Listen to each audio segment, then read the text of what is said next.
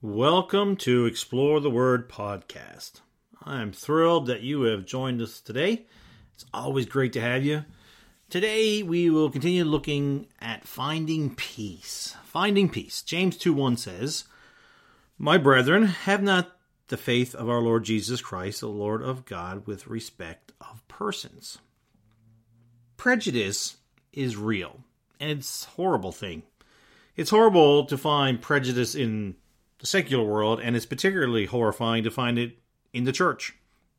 Prejudice destroys peace and goodwill in a very quick fashion.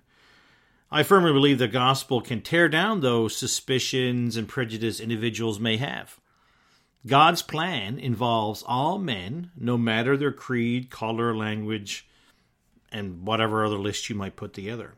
You know, at the foot of the cross, uh, the wealthy bows, as does the lowly beggar, black, white, Native American, Hispanic, Asian, India, uh, all who believe uh, in Jesus Christ as Lord and G- as Lord and Savior uh, become brother and sister.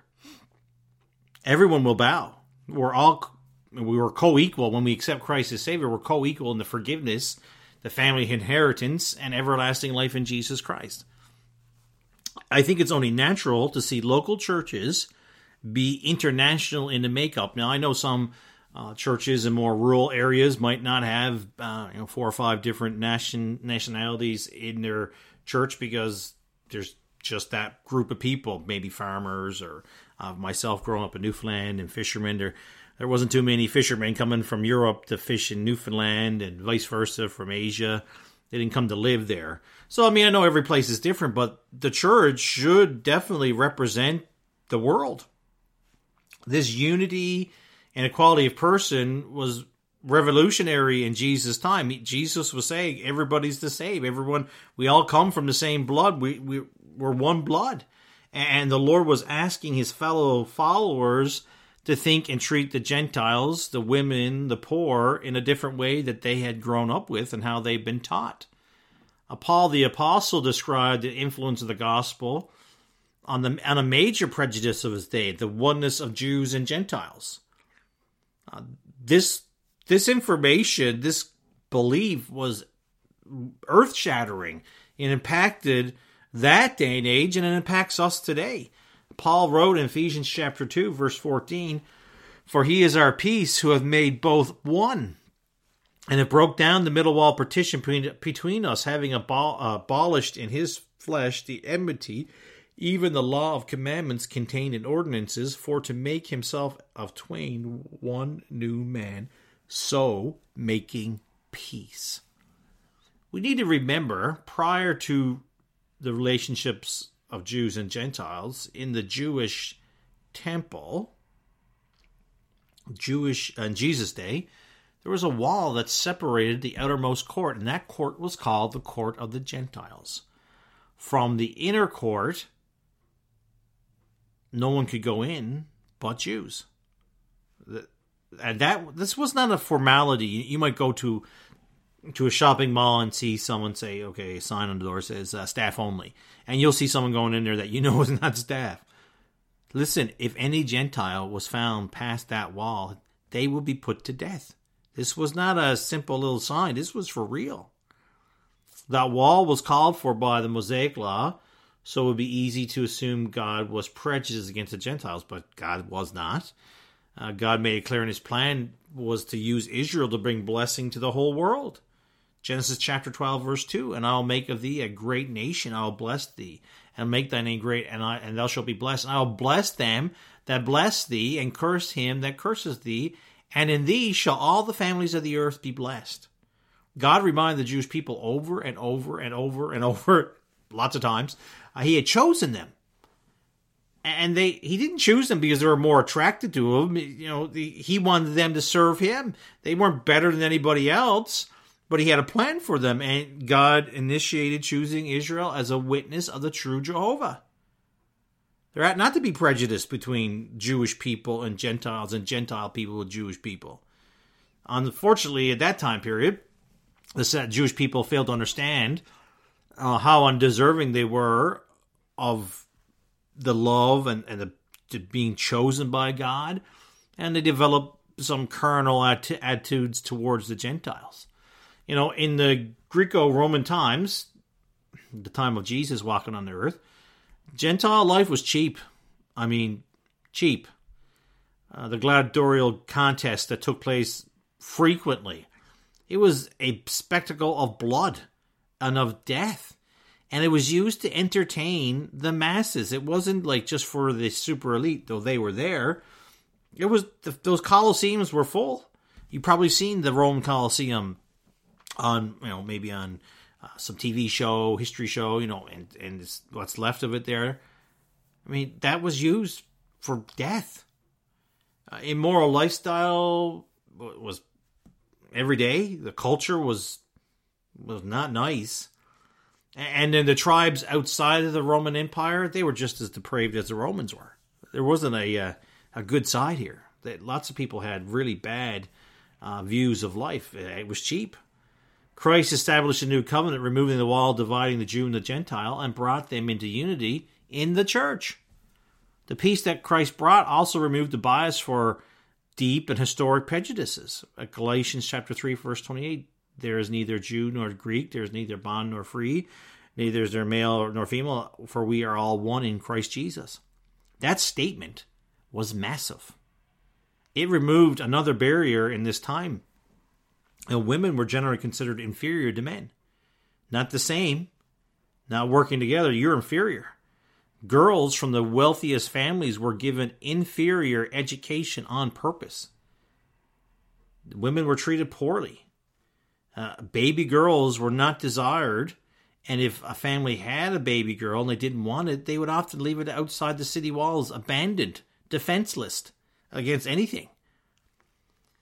Paul's statement that in Christ, men and women are accepted, valued, adopted into the family of God. Paul would continue to call for godly male servant leadership in the home and the church it was mentioned numerous times that men and women would uh, respect one another. They're co heirs of the grace of life, of the grace of God. You know, at this time of Christ, the justice system was very weak. We we see things around us that make us very upset about the justice system in our country. And I don't I'm not going to argue with you. There's lots of things that need to be changed. But there was like no justice system compared to what we have. Class uh, conflict between classes was prevalent. It was a horrible situation. James chapter 2 verse 1, my brethren, have not the faith of our Lord Jesus Christ, the Lord of God, with respecters of persons. For if you were come unto assembly, a man with a good gold ring and goodly apparel, and there come in also a poor man in vile raiment, and ye have respect to him with that weareth the gay clothing, and say unto him, Sit thou here in good place, and say to the poor, Sit, stand thou there, or sit here under my footstool. Are you not then partial in, yourself, uh, in yourselves and are become judges of evil thoughts? James, again, a book of very applicable Christianity, addresses this horrible situation. A poor person could expect very little respect. That individual uh, could even take his freedom for granted. I mean, let's face it, we do do that in Canada today. We take our freedom for granted. Listen, in that time period, if that poor man came upon financial hard times or a famine, that poor man or woman or family might have to sell himself or a member of the family into slavery just to get enough money to make it to the next month. Now, there's no social safety net. It was tough times. And slaves outside of Jewish law had no rights. Uh, they could be abused. They could be killed at the whim of the owner. No one's going to say a word. Uh, re- rebellious slaves often were condemned to living death in mines and galleys. Uh, the Declaration of Christ stood in a total contrast from the first century world. And, and James reminds us that we're family of equals and co heirs with Christ. In Christ, all colors, rich, poor, men, women, young, old, educated, uneducated, are equal. We're loved and forgiven the same. We're accepted and set apart the same. Uh, we are endowed and gifted by the Holy Spirit the same. We are protected and provided for by God the same way. Ephesians 4 1. I, therefore, the prisoner of the Lord, beseech you that you walk worthy of the vocation wherewith ye are called, with all lowliness and meekness, with long suffering, forbearing one another in love, enduring, endeavoring to keep the unity of the Spirit in the bond of peace.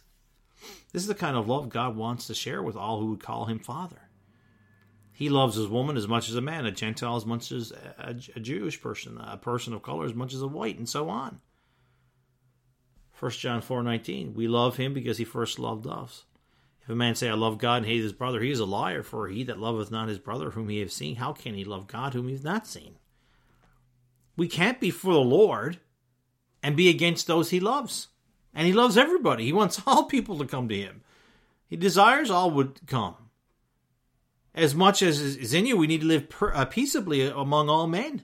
That's what Romans twelve eighteen says. And especially those who are of the household of faith. Uh, that's found in Galatians chapter 9, verse number 10.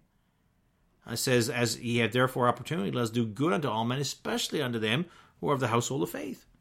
That's our job. And that, that helps bring peace. Prejudice is not part of the plan of Christ. That's man's pride, and there's so many other parts of it as well. Uh, and we need to be looking to Jesus. We need to be living peaceable with all men. We need to love men and women because Jesus Christ loves them.